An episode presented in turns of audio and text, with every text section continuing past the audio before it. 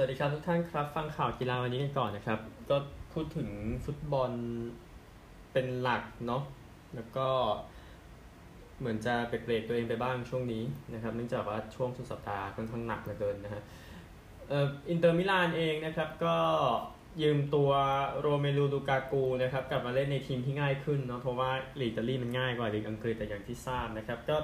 ทีมสิงโตน้ำเงินครามเซ็นนักเตะคนนี้ไป 97.5 ล้านปอนด์เมื่อเดือนสิงหาคมนะครับ แต่ว่าเขามีปัญหาเนาะกับทีมก็อินเตอร์จ่ายค่ายืมไป 8 ล้านยูโร หรือประมาณ 6.9 ล้านปอนด์นะครับโดยนักเตะคนนี้นั้นยิงประตูให้กับเชลซี 15 ประตูในฤดูกาลที่แล้วรวมทุกถ้วยนะครับแล้วก็ลูกากูเองก็จะไปโดยลดค่าเหนื่อยลงนะครับก็สมาชิกชุดแชมป์เซเรีย ปี 2021 นะครับ คิดว่าการหายไปของลูกากูก็มีผลทำให้อินเตอร์ไม่ได้แชมป์เมื่อปีที่แล้วนะครับก็เดี๋ยวติดตามอีกทีนึง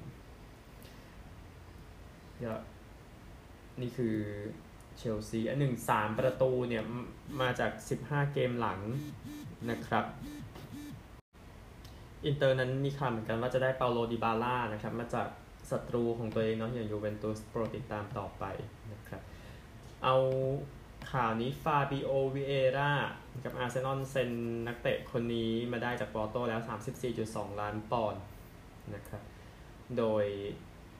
แปลเป็นยูโรกลับไปก็ 40 ล้านยูโรดังนั้นก็มันจะเป็นตัวเลขสวยนะครับ ตอนแรกว่าจะจ่าย 29.9 ล้านปอนด์ประมาณ 35 ล้านยูโรนะครับ แต่เดี๋ยวก็อย่างนั้นแหละ แล้วก็เดี๋ยวมีบวกเพิ่มเข้าไปอีกก็นี่คือวิเอราวิเอราเองนะครับ ยังไม่ได้ติดทีมชาตินะ แต่ว่า ได้ผู้เล่นดีเด่นนะครับในยูโรยู21นะครับก็ทำไป 6 ประตู แล้วก็แอสซิสต์14 ครั้งนะในโปรตุเกสลีกาเมื่อฤดูกาลที่แล้วทำให้ปอร์โตนั้นได้แชมป์ลีกนะครับติดตามต่อไปสำหรับทีมกาตาร์เองแชมป์เอเชียนะครับก็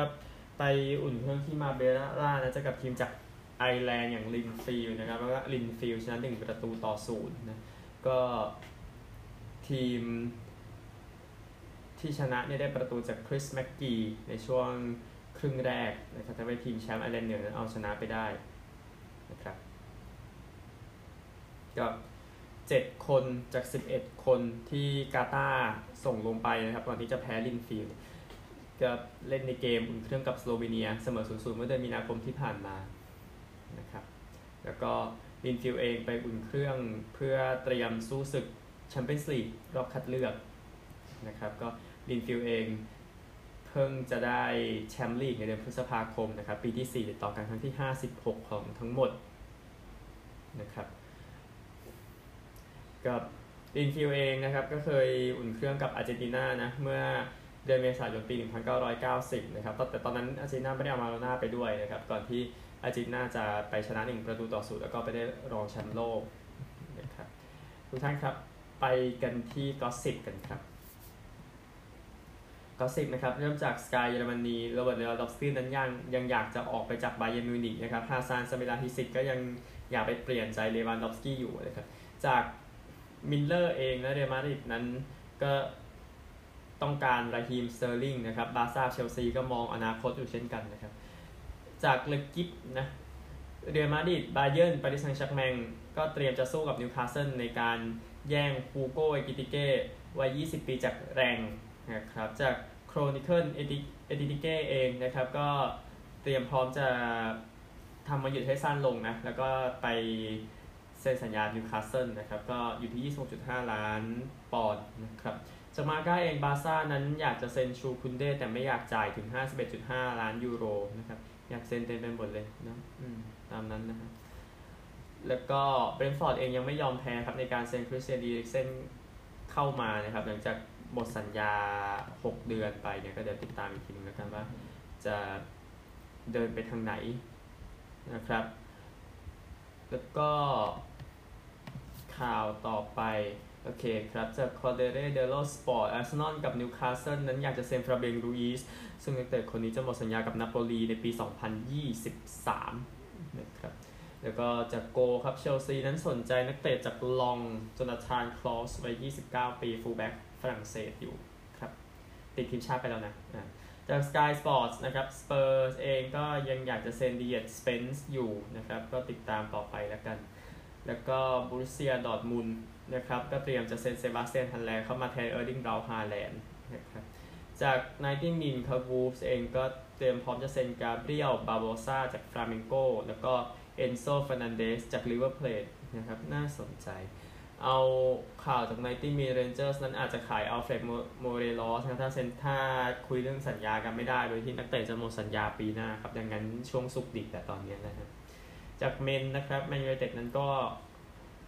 คิดว่ามาร์กซิยาลจะอยู่กับทีมต่อไป เพราะว่าไม่มีนักเตะสนใจไม่มีทีมสนใจนักเตะคนนี้นะครับก็ก็คิดถูกแล้วครับทีมอื่นนะฮะและก็จาก Goal นะครับแมนยูไนเต็ดนั้นมองโกล์ดานิเอลบัคมัน มาเป็นมือสองให้กับดาวิดเดเคอาอยู่บัคมันอยู่กับวัตฟอร์ดแล้วก็เป็นโกล์ออสเตรียนะครับ ก็ดีนเฮนเดอร์สันน่าจะไปฟอเรสต์ด้วยสัญญายืมตัวนะครับ นี่คือทั้งหมดของ gossip นะครับ ไปกีฬาอื่นกันบ้างเริ่มจากคริกเก็ตก่อนนะครับ เกม 1 วันเมื่อวานนี้นะครับระหว่างศรีลังกากับออสเตรเลียนะครับ ก็ศรีลังกาชนะซีรีส์แล้วนะครับ หลังจากชนะ อย่างสนุกเมื่อวานนี้นะครับศรีลังกาที่ก่อนจบ 258 นะครับชาดิตอาซาลังกา 110ทนันดยาเดซินวา 60 นะครับก็เลยจบ 258 เนี่ยนะครับในส่วนออสเตรเลียเองเป็นมิตเชลมาร์ชองวิกเกตเสีย 29 ออสเตรเลียลงมาตีเป็นเดวิดวอร์เนอร์ครับ ออกที่ 99 นะครับ แล้วก็คนอื่นก็คือไม่ได้ช่วยเขาแต่จะแพทคัมมินส์35แล้วก็แมทธิวคูห์เนมันน์ ก็จริงๆเขาตีได้ 15 แต้มก็จริงแต่ว่ามาช่วยช่วงท้ายแต่ว่าไม่พอนะครับ ก็เลยแพ้ 4 คะแนน โดยชามิก้าคารุนารัตเน2วิกเกตเสีย 19 ครับศรีลังกาชนะแน่ๆแล้วเหลือเกมหนึ่งนะครับนำอยู่ 3 เกมต่อหนึ่งก็นี่คือคริกเก็ตนะครับสำหรับคริกเก็ตทีมชาตินะครับ วันนี้ก็มี4โมงเย็นนอตเนเธอร์แลนด์กับอังกฤษเกมที่ 3 จาก 3 นะ เกมหนึ่งวันเกมที่ 3 จาก 3 ซึ่ง อังกฤษนั้นนำสองเกมต่อศูนย์แต่ด้วยสาระก็คืออังกฤษก็ต้องเก็บให้หมดทั้ง 3 เกมอยู่แล้วนะครับ ว่าจะได้ไป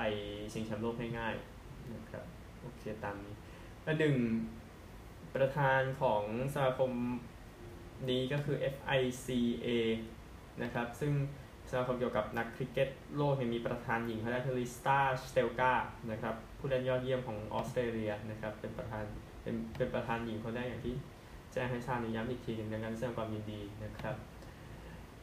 สำหรับกีฬาเนี่ยเริ่มจากกอล์ฟก่อนบรูคส์เคปก้านะครับบรูคส์เคปก้าคนนี้ก็ไปจาก PJ ทัวร์นะครับแล้วก็ไป LIV นะครับหรือว่า LIV กอล์ฟนั่นแหละนะก็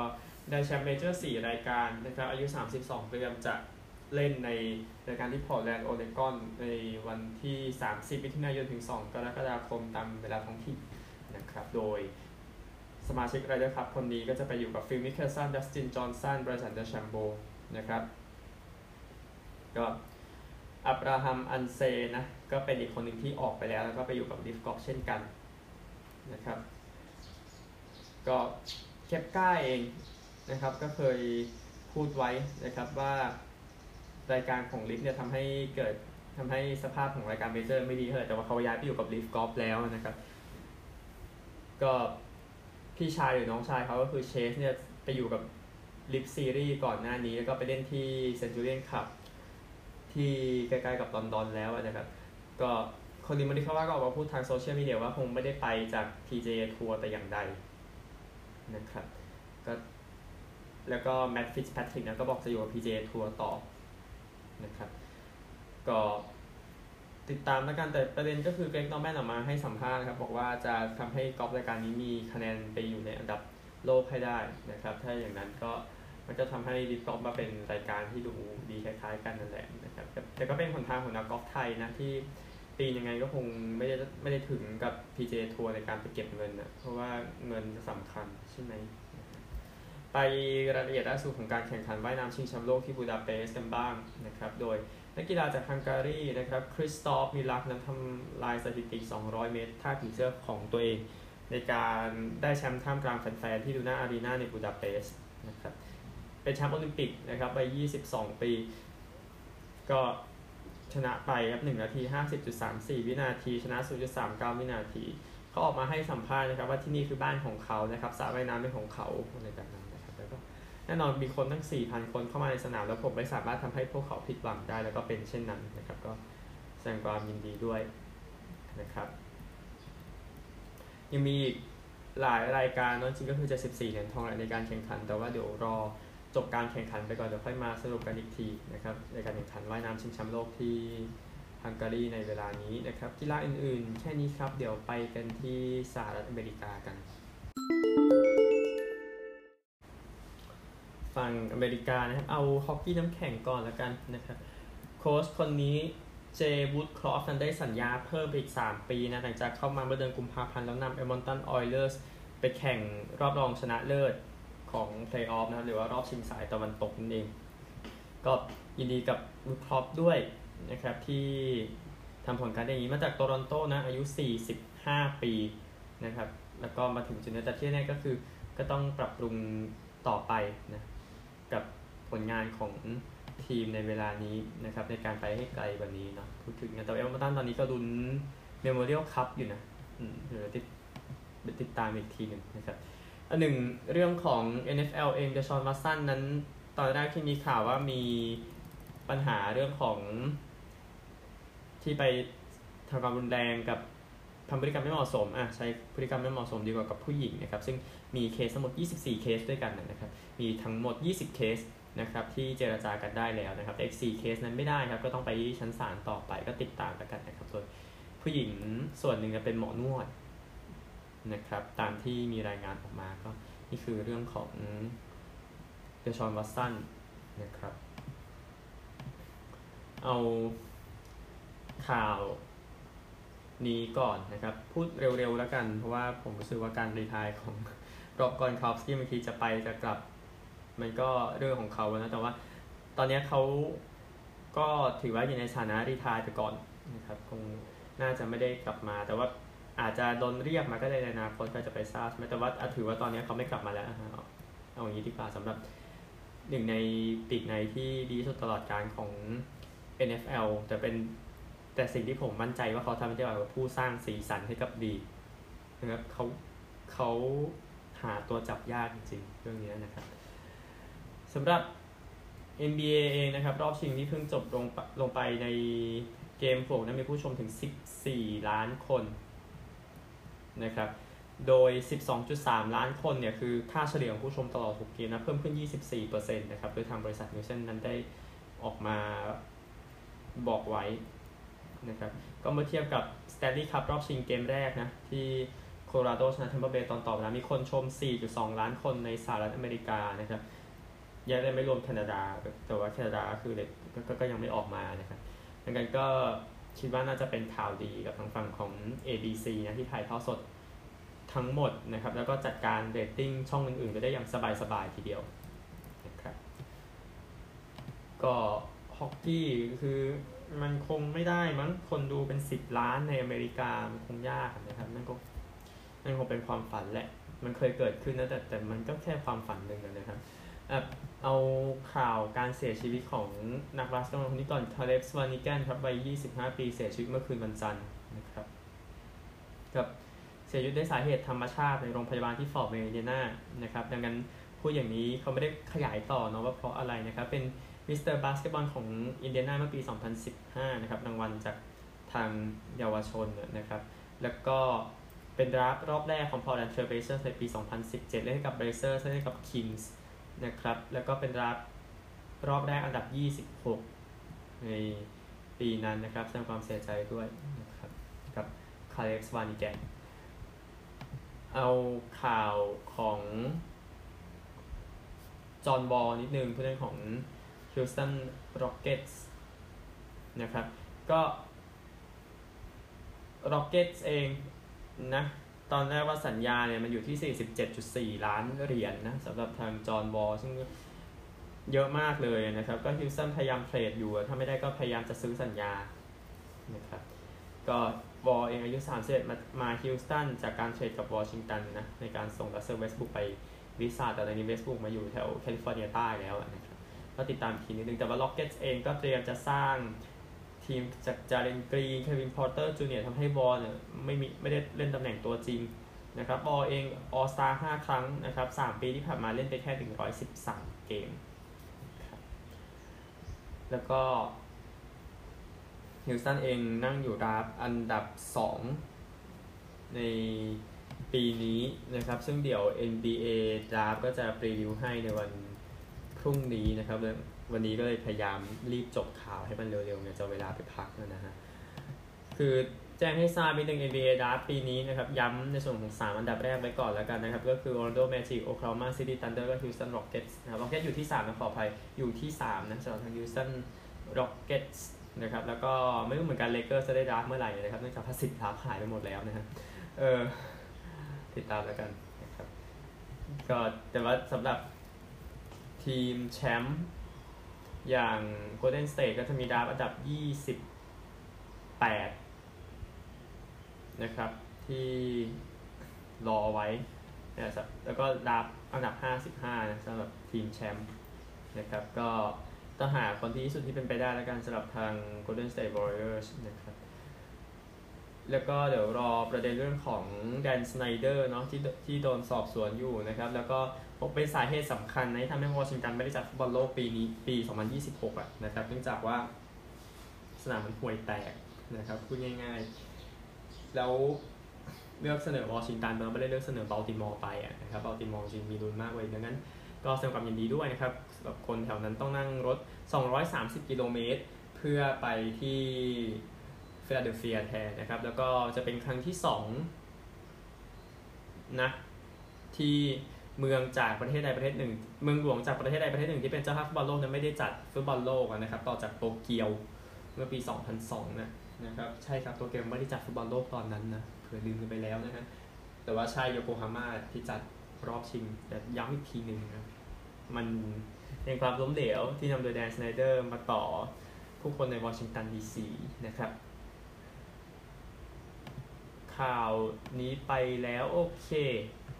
ทุกท่านครับ ผมสรุปเรื่องของรางวัลฮอกกี้น้ำแข็งให้ซะหน่อยนะครับ ก่อนที่จะจบวันนี้นะครับ รางวัลรางวัลเล็กก่อนก็ได้เดี๋ยวค่อยไล่ไล่ไปใหญ่นะครับ เริ่มจากรางวัลวิลเลียมโอรีนะครับก็เป็นรางวัลเพื่อสังคมเนาะมอบให้กับโดยแอคตันจากเมืองบัลติมอร์นะครับขอแสดงความยินดีนะครับ รางวัลมาร์คเบสเซีย HL Leadership Award นะครับผู้เล่นที่แสดงความเป็นผู้นำยอดเยี่ยมนะครับตัดสินโดยเมสซี่เนี่ยแหละนะครับมอบให้กับอันเซ่โคปิตาร์จาก LA Kings นะครับก็ถือว่าเป็นการเลือกที่เหมาะสมทีเดียวนะครับสำหรับเมสซี่นะครับรางวัลแจ็คอดัมสำหรับโค้ชแห่งปีครับเป็นดาริซัตเตอร์จากคาร์กอรี่เฟรมส์ได้ไป ก็ถือว่ายอดเยี่ยมเขานำเฟลมส์บินได้สูง แต่ว่าผู้เล่นฟอร์มไม่มากันเองอะ่ะในตอนที่เจอเอดมันตันออยเลอร์สในรอบรองสายตะวันตกนะครับรางวัลคิงแคลนซี่ นะครับรางวัลที่สื่อถึงความเป็นผู้นำแล้วก็การทำประโยชน์ให้กับสังคมกับพีเคซับบันถึงนิวเจอร์ซีย์เดวิลส์นะครับรางวัลวิลเลียมเจนนิงส์นะครับ ก็มอบให้กับทีมโกล ที่เล่นอย่างน้อยคนละ 25 เกมนะครับ แล้วก็เสียประตูน้อยที่สุดให้กับเฟรดเดอริกแอนเดอร์สันและอันตี้รันต้าจากแคโรไลนาเฮอริเคนส์นะครับแต่เฮอริเคนส์ก็ไปไม่ไกลนะปีนี้รางวัลเลดี้บิงนะครับ ก็มอบให้กับ ผู้เล่นที่มีน้ำใจนักกีฬานะครับโหวตโดย PHWA สมาคมในนั้นแหละนะครับ ก็ให้กับคายล์คอนเนอร์ของวินนิเพกเจ็ตส์รางวัลมาสเตอร์ตันนะครับรางวัลที่สมาคม PHWA เช่นกันนะครับสมาคม ผู้เล่นก็มอบให้กับ ผู้เล่นที่มีความเป็นน้ำใจนักกีฬา แล้วก็อุทิศตนให้กับฮอกกี้นะครับให้กับแคร์รีไพรส์ของมอนทรีออลแคนาเดียนส์นะครับก็เป็นหนึ่งรางวัลที่ดีสำหรับคนที่จะเลือกเล่นในอนาคตเนาะตำนานโกลคนสำคัญของบอลลูนะครับ รางวัลเซลเทอร์นะครับรางวัลกองหน้าตัวรับยอดเยี่ยมนะครับแพทริสเบอร์เจอรอนของบอสตันบรูอินส์นะครับรางวัลร็อกเก็ตริชาร์ดเขายิงประตูมากที่สุดในฤดูกาลปกตินะครับออสตันแมทธิวส์ของโตรอนโตเมเปิลลีฟส์นะครับรางวัลแต้มเยอะที่สุดในฤดูกาลปกติครับรางวัลอาร์ตรอสเป็นของคอนนอร์แมคเดวิดของเอดมันตันออยเลอร์สนะครับรางวัลนอริสนะครับกองหลังยอดเยี่ยมนะก็นอมินีเป็นวิกตอร์เฮดแมนจากแทมเปอร์เบย์โรแมนโจซี่จากเนชวิลล์นะครับแต่ว่าผู้ชนะ ก็เป็นคนที่ลุ้นแชมป์อยู่ตอนนี้เคลมาคาร์ของโคโลราโดเอเวอร์แลนช์นะครับรางวัลเท็ดลินเซ่นะครับรางวัลผู้เล่นยอดเยี่ยมจากสมาคมผู้เล่นนะครับ ก็นอมินีนะครับเป็นโรแมนโจซี่เหมือนกัน แล้วก็คอนนอร์แมคเดวิดผู้ชนะเป็นออสตินแมทธิวส์ขอโทษออสตันแมทธิวส์นะครับรางวัลคาลเดอร์ trophy นะครับรางวัลคาลเดอร์ดีกว่าใช้คำนี้นะครับ ก็ rookie แห่งปีนะ โดยนอมินีมีไมเคิลบันติงของโตรอนโตเทรเวอร์เซกราสของแอนาไฮม์ผู้ชนะมอริตซ์ไซเดอร์ของดีทรอยต์นะครับ นอมเวสซิน่าครับโกลยอดเยี่ยมนะครับ GM เป็นคนโหวตนะนอมินีมียาคอบมาร์คสตรอมของคาลการียูเซ่ซารอสของแนชวิลผู้ชนะจะใครอีกอีกอร์เชสเตอร์กิ้นของนิวยอร์กนะครับแล้วก็รางวัลฮาร์ดครับผู้เล่นยอดเยี่ยมนะครับเป็นอันดับ 3 นะอีกอร์เชสเตอร์กิ้นของนิวยอร์กนะครับเป็นโกลได้รางวัลฮาร์ดที่ 3 นะครับ เยี่ยมไปเลย ที่ 2 เป็นคอนนอร์แมคเดวิดนะครับ แล้วก็ที่ 1 ออสตันแมทธิวส์กับแสดงความยินดีด้วยนะครับ รางวัลรางวัลพวกนี้แจกกันไปหมดแล้วนะครับลุ้นแชมป์กันต่อพรุ่งนี้7โมงเช้านะครับสแตนลีย์คัพรอบชิงในเกมที่4ระหว่างแทมเปอร์เบย์กับโคโลราโดนะครับ ไม่อยู่ก็ใกล้ตายนะครับสำหรับทางแทมเปอร์เบย์ในเกมพรุ่งนี้เช้าติดตามให้ดีแล้วกัน โอเค วันนี้ข่าวจะมีแค่นี้แจ้งให้ทราบนะครับพรุ่งนี้ออสเตรเลียน่าจะลุกเป็นไฟเลยทีเดียวครับกับการเจอกันของทีมใน AFL สัปดาห์นี้นะครับ ซึ่งทีมใน 8 อันดับแรกเจอกันเองหมดเลยนะครับ เดี๋ยวจะพาตาพาทุกคนนำไปนะครับ ในช่วงวันสุดสัปดาห์นี้ก็ติดตามครับพบกันใหม่พรุ่งนี้ครับ สวัสดีครับ